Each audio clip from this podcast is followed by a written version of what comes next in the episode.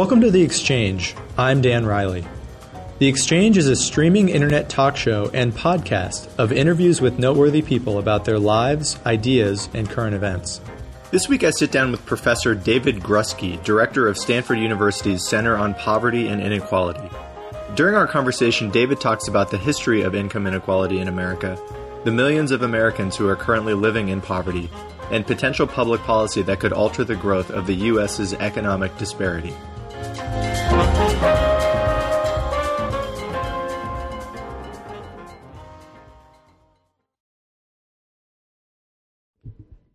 All right, David. Well, thank you uh, so much for, for taking time to sit down today, and uh, welcome to the show.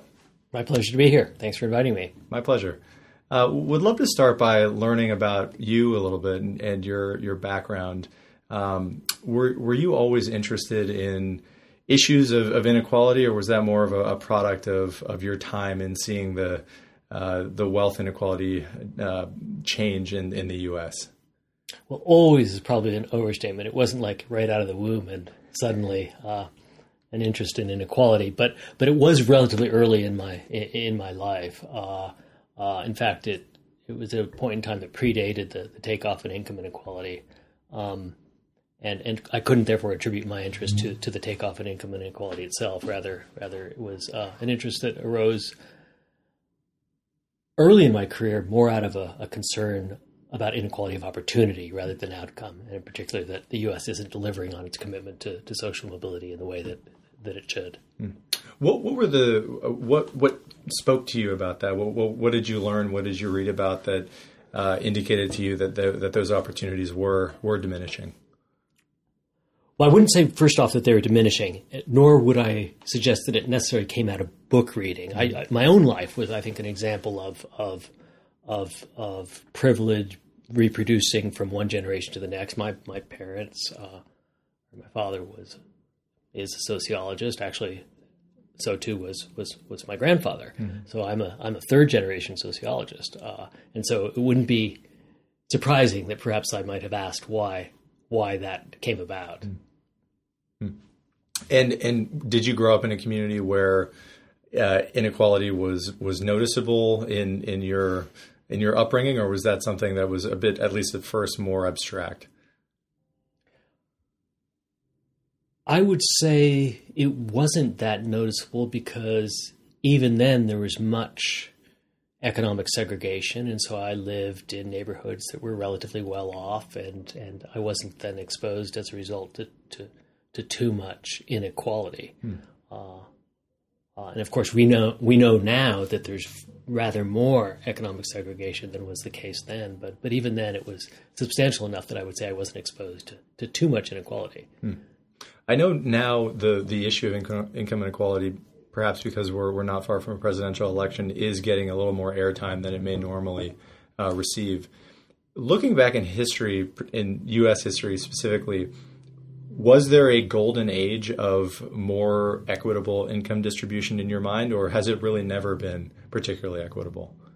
Well, certainly uh, there was a period in, in, in, U.S. history, one that we now think is, is perhaps a departure from the norm, but a period in U.S. history in which there was substantially less income inequality than there is now. Uh, after the, the crash uh, in the 1920s, the market crash, and then, and then the Depression, and, and subsequently the New Deal, we ushered in an era in, in U.S. history in which there was substantially less inequality than was the case before then, mm. and also uh, certainly than is the case now. Mm. And when we look back at that time uh, regarding the New Deal, I mean, you know, the the myth of America or the story that America generally has liked to uh, tell itself is one of there is unlimited opportunity, and provided that you work hard and play by the rules, you'll uh, you'll be fine, and this country will take care of you, and you'll you'll gain prosperity. Was that true prior to the crash? And and if so, what were the specifics of what the country looked like at that time in terms of wealth inequality? Well, so prior to the Great Depression, this is the period you're talking about. Yeah. Um, there was profound income inequality. Uh, uh, so the top 10% of the of the country in the income distribution uh, controlled about half of total income, uh, and we're now right back to that same that same number. Uh, so so that was a period that was that was uh, uh, quite, with quite extraordinary inequality. With respect to social mobility, that is the extent to which uh, those who were advantaged at birth were able to to subsequently do well themselves. Uh, we don't really know as much about long term trend in social mm. mobility. In fact, one of the great one of the great uh, uh, surprises, I think, to many is that the U.S. has not done a good job of monitoring trends in social mobility. Uh, and it's something that I've been working on, and many others have been working on to try to rectify that situation. But, but we do not know uh, as much about the long term trend as we should. So it's just harder to say where we stand now relative to then on mobility. Mm-hmm. But it's quite clear that we stand on matters of income inequality at roughly the same very high level as prevailed uh, at that period, some, I guess, uh, 80, 80 mm-hmm. or so years ago. Yeah. And when you say use the use the phrase social mobility, what exactly does that mean, and what in your mind would uh, what would America look like if social mobility were as robust as it likes to think of itself as? So yeah, what do we mean by social mobility? I, I think the commitment on the part of, of of many Americans, at least, is that we should have a level playing field in the sense that it ought not matter whether you're born into a rich family or a poor family, uh, uh, no matter what your circumstances are at the point of birth or the circumstances of your family are at the point of birth, everyone ought to have an opportunity to get ahead. Uh, and the accident of birth might, shouldn't figure in, in, your, in your opportunities, mm-hmm. your mm-hmm. access to opportunities. That's the ideal. Uh, uh, it's a very distinctive part of, of, of, of, U.S. history. In fact, if you go back to our early founding documents, you'll see references to the principle of equal equal opportunity. Uh, and so it's it's deep in the DNA, if you will, of, of, of, of, the U.S. To, to commit to this type of equality of opportunity. Mm-hmm. One might say it's not so deep in the DNA of the U.S. to commit to equality of outcome, but it is deep in the DNA of U.S. to commit to equal opportunity. Uh, and so, do we live up to that? The evidence is very clear. Like I said, the trend isn't all that clear, mm-hmm. but the evidence with respect to the present day is very clear that that there are gross departures from from from equal opportunity.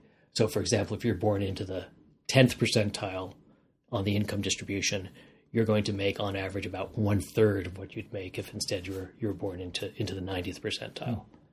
So there are big differences across where you start in terms of, of, of where you end up. Hmm. And, and, I'm sure there are multiple obstacles along the way for for children that are born into that lower uh, fraction of, of, of income what what are sort of the major you know two three or four obstacles that that children of those uh, income distributions face? Is it mostly racial? Is it mostly just pure economic opportunities by schools not being funded enough? What, what are the the major blocks to uh, those opportunities in in your view? There are many uh, inequalities of opportunity uh, that arise but let me, let me let me list as you said a few of them um, so if you're so unlucky, if you will, as to be born into a into a, into a poor family, uh, that likely means that you're born into into a poor neighborhood uh, because we have this this concentration of poverty and concentration of advantage. This is the economic segregation to which we earlier re- referred. So you're going to be born into a poor family, which has a set of disadvantages associated with it, and also a poor neighborhood on, on typically, which also has some disadvantages associated with it. Perhaps most prominently you're not likely to have high quality primary and secondary schooling. We know that quality of schooling varies dramatically by, by neighborhood, mm-hmm. uh, and so you're you're going to be saddled with schools that aren't as good, mm-hmm. um, and that then doesn't position you for college in the way that children born into a middle class neighborhood are, are positioned. Uh, so it's that unequal access to, to quality schooling and, and, and then in turn to college that, that might be identified as one very, very profound set of disadvantages that arise by virtue of being born into a poor family. Hmm. We can talk about others, but that, that's a big one. Hmm. Is that the biggest one in your view? That probably is the biggest one. Hmm. Um, yeah, we know that the takeoff in income inequality arises to some large degree through through um, uh, the rising returns to, to education. That is, the payoff to a college education has gotten larger over the last last fifty years or so, hmm. uh, and that accounts for some of the some of the takeoff in income inequality. So whether or not you can get access to the to the schooling uh, that has such payoff is, is going to be a big determinant of where you end up. Hmm. Is that true across the board in every state in the U.S., or is it more drastic in, in certain states? That's a good question. I'm not aware of the evidence on that. Uh, we do know that place matters dramatically in terms of the amount of mobility that one can expect, and th- this is the work that in particular Raj Chetty, who's who's my new colleague here at, at Stanford, is is justly so so famous for for, for, for delivering. He used IRS uh, tax data uh, to show that children who are born into into into into some neighborhoods have much more opportunity than children born in, born into others. Uh, so yeah, place matters uh, quite dramatically. Yeah. As I, as I mentioned uh, a few minutes ago, in, in, in the climate where we find ourselves, there's a Republican debate going on tonight. Uh, who, knows if, if income inequality will will be will be discussed during that conversation, but given that we're in sort of a, a, an election climate in, in the U.S., uh, how do you make of the phenomenon of someone like Bernie Sanders rising to prominence and, or at least some degree of popularity? Do you attribute that to his emphasis on economic justice or, or to other factors? I think that has to be part of the story. Uh, I think one of the, the big changes of, say, the last 15 to 20 years is not just that folks in the U.S. are increasingly aware of the takeoff in income inequality, but they're more likely to question how it came about, in mm. particular, to question the presumption that was once very common that it was simply those who were hard workers or or or delivering a lot of marginal product who who, who were driving this this takeoff in income inequality. I think there's increasingly a, a recognition that there's there's there's lots of rent being collected, uh, uh, rent which could be understood as sweetheart deals, corruption, various perversions of the rules of the game that make it possible for those who have power to do well. Hmm. Uh, and that insofar as you have that kind of sensibility, a candidate like Sanders is going to is going to be attractive to you. Hmm. Believe in, in doing a little research on, on the work that you've written. It, in, in terms of just a time frame of the explosion of the, the wealth inequality in the U.S., it's generally, I, I, think, marked at roughly 30 years ago is the, the, the beginning of the ballooning of the uh, wealth inequality. And correct me if, if that if that if that statistic is off by a bit. But what is the what is the story there? How did we get to where we are now? Um, and what are the specifics of the modern wealth inequality that we see in the U.S.? Well, I think we know a lot about what drove the takeoff, but there are nonetheless two, I would say, competing sensibilities in, in understanding those basic facts that are that are still in play. And, and, and so let, let me lay out mm-hmm. those two. And, and, and one story uh, simply emphasizes, as I already discussed, the rising returns to, to, to schooling and, and focuses on those rising returns in understanding the takeoff in income inequality. But there's a second sensibility that's not inconsistent with that one, but that focuses instead, as as, uh, as I already discussed, on on various ways in which the rules of the game aren't fairly set up, and mm. that they privilege certain groups. And some of the takeoff in income inequality can be attributed to the rise of what might be termed rent. So one example would be the rent that accrues to those folks, like myself, who had lots of advantages uh, in accessing high quality primary and secondary schooling and then going on to college and reaping the benefits that college can can can deliver. Now, not everyone had those opportunities. So in effect, I'm protected from competition mm-hmm. from all those children who were born into poor poor neighborhoods who didn't have those opportunities, couldn't go to college, and have reduced therefore the supply of folks who have a college degree. Mm-hmm. Great for me, great for anyone who went to college because it reduces the supply of, of folks who, who had that degree and then increases the returns mm-hmm. that you secure by virtue of having that degree. You're you're protected from competition, uh, and that drives up your returns. That could be seen as a type of rent, um, uh, because it's not the returns that would arise if if everyone had access to college in a free and open competition of the sort that this country is supposed to deliver. Rather, it's the returns that arise when there's when there's blockages uh, that, that prevent some people uh, from from from from accessing college. Mm. So that's a story that, that, talks about how inequality of opportunity is generating inequality of outcome. Uh, and it's just one example of the way in which in which you can understand the takeoff in income inequality. It's a type of rent. Mm. So it's not enough just to say there are rising returns to education. That's true, mm-hmm. but you also have to appreciate why there are rising returns and how that might arise in part, at least, from from unequal opportunities to access education. Mm-hmm when you look at, at other countries in the world, do you do you look at um, some specific nations that that are dealing with wealth inequality uh, fairly in your mind? And, and, if so, what what are they doing that, that we aren't? That's a great question. Um, So, one big difference between the US case and most other well off countries is that we engage in far less redistribution than those countries do. Uh, and, and that accounts for one reason why there's much more inequality in the US in disposable income than is the case in other countries. We just redistribute less. Mm-hmm. Uh, but it's a mistake to think that that's the only difference. It is a difference. Mm-hmm. It's an important difference, but not the only difference. What's also different between the US case and that of other many other well-off countries is that the size of the paychecks that we bring home is much more different than is the case in other countries. So the market is generating a lot more inequality in the U.S. than in other countries. Uh, and I would attribute that, in part at least, to to these various institutions that allow for rent to be collected. Mm. So we have this giant rent generating machine going on in the U.S.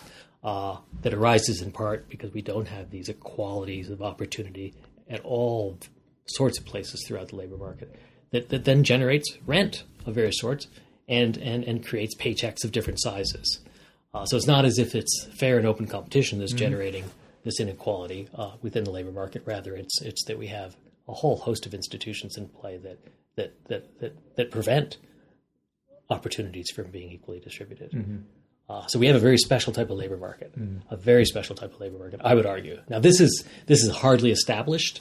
Uh, I think we have a lot of work to be done in, in, showing exactly how how rent is being collected and generated at various places in the labor market. I've given you a few examples uh, but this is a place where more research has to be done. But that's my my mm-hmm. hypothesis, mm-hmm. if you will. Mm-hmm.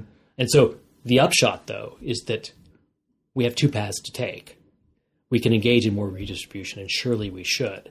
But we also we also should take seriously the task of fixing our labor market institutions so that they they don't generate so much rent.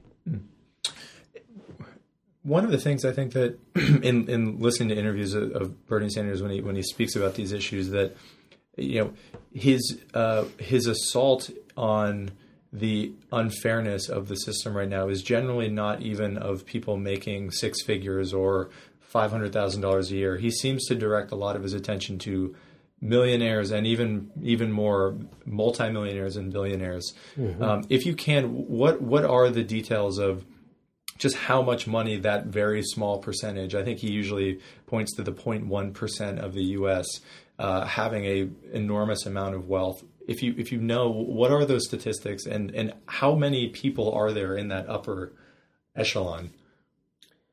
I've learned long ago that an attempt to, to rehearse statistics off the top of my head is, is bound to go wrong. So I'm not going to try uh, without looking at the data, and, and, I don't have them right at hand now. Um, but he's right to say we're a very special country. Uh, uh, in, in terms of the amount of, of income inequality and wealth inequality that, that, that, that's in play here. We're very, very special. Yeah. And how do people get into that upper uh, that upper 0.1 percent? I mean, is it just that once you amass enough capital, the system is is arranged as such that there's just almost an inevitable continuous return on having those resources? Yeah, well, one thing we should, I think, that should be exposed to scrutiny is the extent to which we should allow for for wealth to be transmitted directly from one generation to the next. And you might well say that there's nothing within conventional American sensibilities that, that, that would suggest that, that that should be the case. Everyone is supposed to start at the same place in this mm-hmm. in this great race to get mm-hmm. ahead uh, and transferring wealth directly from one generation to the next is simply a perversion of that kind of commitment. Mm-hmm. If we really lived up to what we what we what we profess to to to to, to commit to, we, we, we would we would indeed have everyone starting off at the same place and say, you know, and say, okay, have at it. Mm-hmm. Everyone's everyone's got the same the same opportunities. Let's see who prevails. But instead, we we explicitly allow for for children born into wealth to to to to, to benefit from that. Mm-hmm. Uh, uh, so yeah, I think I think I think it's it's time to have an open discussion about whether or not that's the kind of labor market and, and economic system that, that, that we want to we want to commit to. Mm-hmm. It doesn't seem consistent with with uh, with our most fundamental sensibilities. And you know, there have been times in American history in the past when our practices don't align well with our principles that we've said, okay, we're actually, and it's a pretty amazing thing, right? We're actually going to commit to our principles. We're going to adjust our,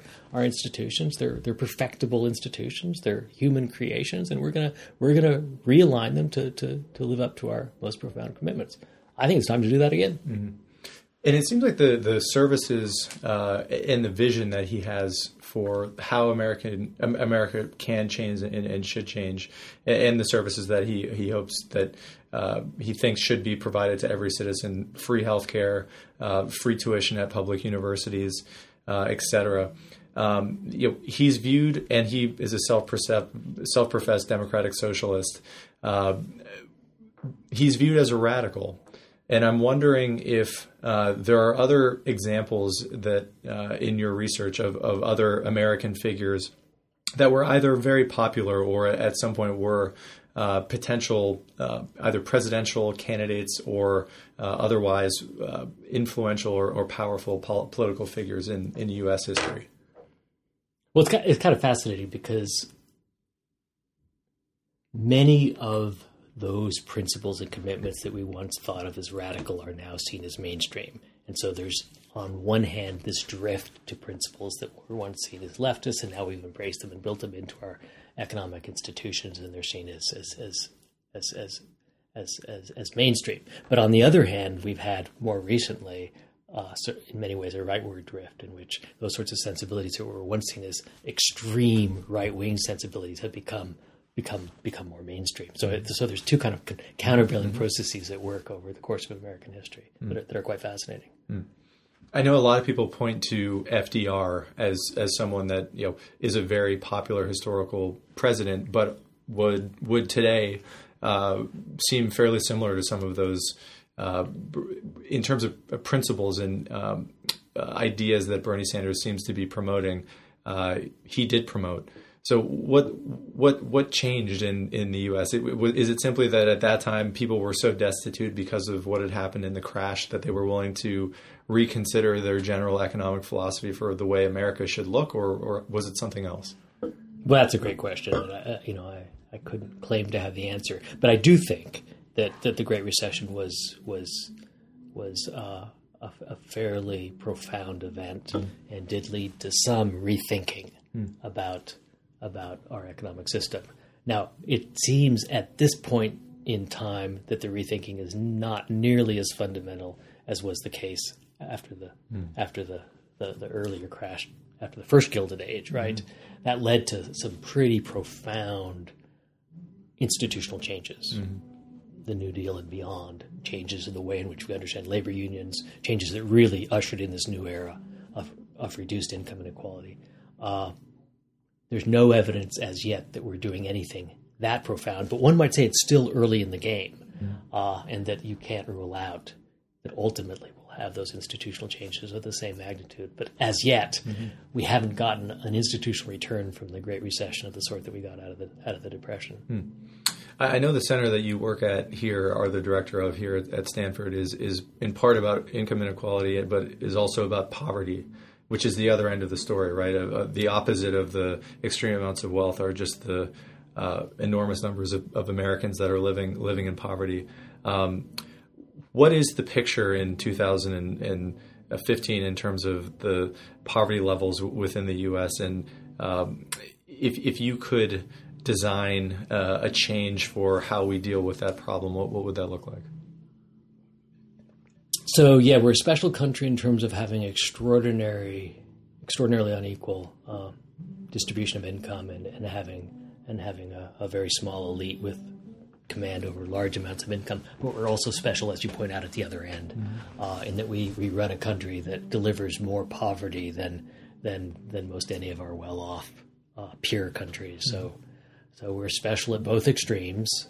Uh, here in California, for example, we have the, the highest uh, poverty rate across all the states in, in, in, the U.S. It's very high indeed, uh, and know, yeah, we're, we're special. We're exceptionalist. The U.S. has long been been represented as exceptionalist, and we are. We are on poverty as well as as well as inequality. I can talk a bit, if you'd like, about mm-hmm. about how we might go about repairing that. Sure. Um, well, I think here again the problem is that we are mired in narrow gauge institutional reform, very small stuff, stuff that doesn't appreciate the magnitude of the problem. And so the types of changes and interventions that we that we discuss are not at all at the right scale. Mm-hmm. Uh, and so the first step is to recognize that we've got a problem in terms of scale. What is and the scale at, at, present? So in the in, in California, we have uh, nearly one in five people in poverty. Uh, if you measure it according to the supplemental poverty measure, um, it's a very high number. Mm-hmm. mm-hmm. Uh, um, so so yeah. So what do you do to get institutional reform at the at, at the right scale? Well, I think again, it makes good sense for a variety of reasons to deliver an anti-poverty program that's simply oriented toward equalizing opportunities to everyone. Uh, and so, a good set of reforms would identify where opportunities are unequal, and and then do what you need to do in order to equalize them. So, first off, uh, access to, to health care and health practices is very unequally distributed. And so children who are born into poor families aren't going to have the same sort of uh, uh, healthy early beginning that, that kids from the middle class will have. And so you could, for example, ramp up even more than is already the case, ramp up home visiting programs mm. that, that provide information, basic, simple, but very important information on healthy practices mm-hmm. that will mean that the capacities of, of, of, of, children born into poverty will be more nearly equal those born into in, in, into, into into middle class households. So what we know now is that those early years are very very important. Mm. And so just a simple information intervention like home visiting programs uh, can can equalize equalize opportunities to just have mm-hmm. a, a, healthy beginning. That would be step one. That's the first place at which the opportunities are unequal. But then you need to hand off to, to early childhood education. We know, too, that it's very important. The evidence isn't completely clear, but it's pretty strong that access to high quality early childhood education uh, uh, can have a big payoff. And we know that if you're born into a middle class household, you're going to have great early childhood education. And if you're born into a poor household, you're not going to have mm-hmm. that same sort of opportunity. So we got to deliver that. Mm-hmm. So that's step two. Uh, and then then you're going to have to equalize access to high quality primary and secondary schooling. We know that's very unequally distributed. It's another place where the le- playing field isn't level. Mm-hmm. We've got to level it. Uh, and, and so, you know, we can go on, but, it, but at each step of the way, there are deeply unequal opportunities. And so if we rectify those, uh, we deliver the same opportunities to all children. It's going to be big reforms, but it would be big payoff because because we would reduce poverty in a, in a, in a really substantial way. Mm-hmm when we when we talk about people being at the at the poverty level, and I know that that's spoken about in, in presidential years. What exactly does that mean? What, what is what is the uh, the cutoff for someone living living under the poverty level? Another number question. I'll do my best. I think roughly for a two parent, two child family in a typical in a typical uh, county in, in, in California, it'd be around twenty to twenty three thousand. Uh, so the supplemental household poverty measure, income. yeah, yeah. Uh, so, uh, so the supplemental poverty measure, which many people think is the best poverty measure, takes into account differences in the cost of living mm-hmm. across counties, mm-hmm. and so that's why it would vary mm-hmm. from the low to, to mid twenties, um, depending on where you live and what kind of, in particular, housing costs, but other cost of living differences that you're going to encounter. I mean, you think about it if you're poor in this area, you basically have a big, big choice to make. You can live somewhere on the peninsula where there's fair number of jobs for poor people. Um, uh, people in Palo Alto need those to tend their gardens, take care of their children, run the, the, the service operations. Mm-hmm.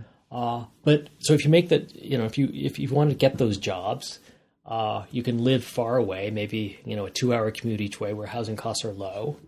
Uh, but then you're going to have maybe four hours a day less to work. Mm-hmm. Uh, so you can either live far away and work maybe four hours a day less, or you can live close in, pay a lot more in housing, but be able to work more hours. And so that that's that's the rationale for having a poverty measure that takes into account say housing costs. Hmm. There is that trade off. Given given the the numbers, right? If it, if it is one in five Americans are living at or near or below the poverty line, well, Californians in Cal- California, in California, uh, but you know, tens of millions of, of Americans that are are in that situation. What do you make of the uh, lack of general grassroots political activism for changing the economic structure of the way that America fundamentally works?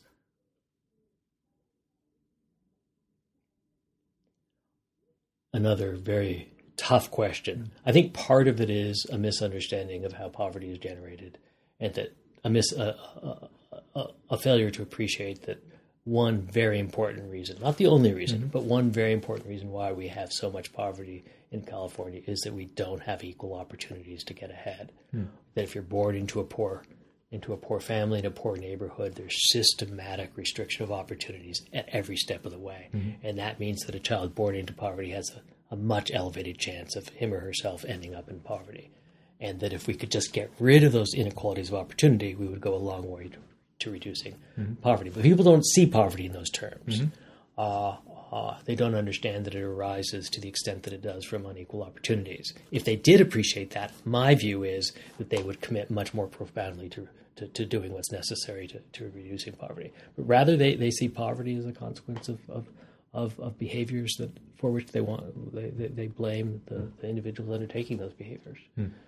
Is that a part of but also a part of the American fabric that that uh, pick yourself up by your bootstraps working hard is, is just so difficult for it's it's hard for Americans to shake themselves out of that mindset that it's it's it's more difficult to implement the sort of uh, more socialistic tendencies than than we see in Western Europe. Well, I would say you know it's not about it's not about implementing socialistic programs and reforms. It's actually implementing programs and reforms that are are, are are, are pretty mainstream commitments in the U.S. The commitment to equal opportunity mm-hmm. is as mainstream as it gets. Mm-hmm. Uh, not socialism, at mm-hmm. least as it's conventionally understood. Right. Uh, it's just doing what we think is supposed to be done in the context of, of some of our most profound mainstream commitments to equal opportunity. Mm-hmm.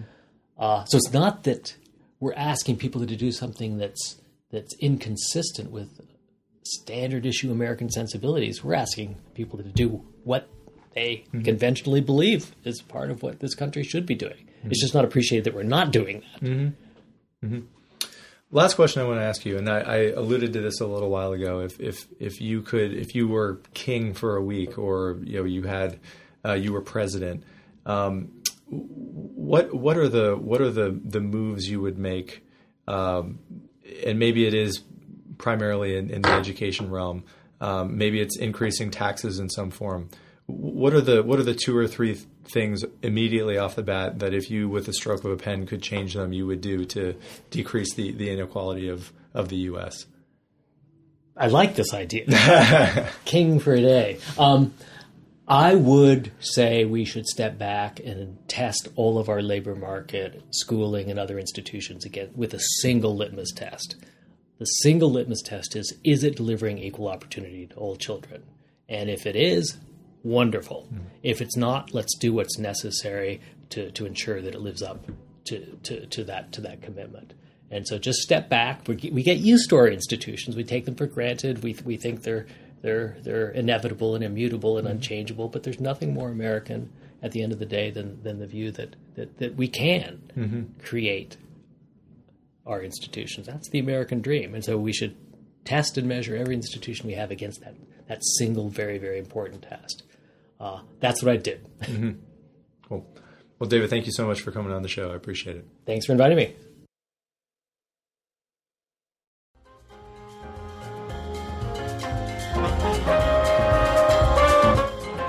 Thanks for listening.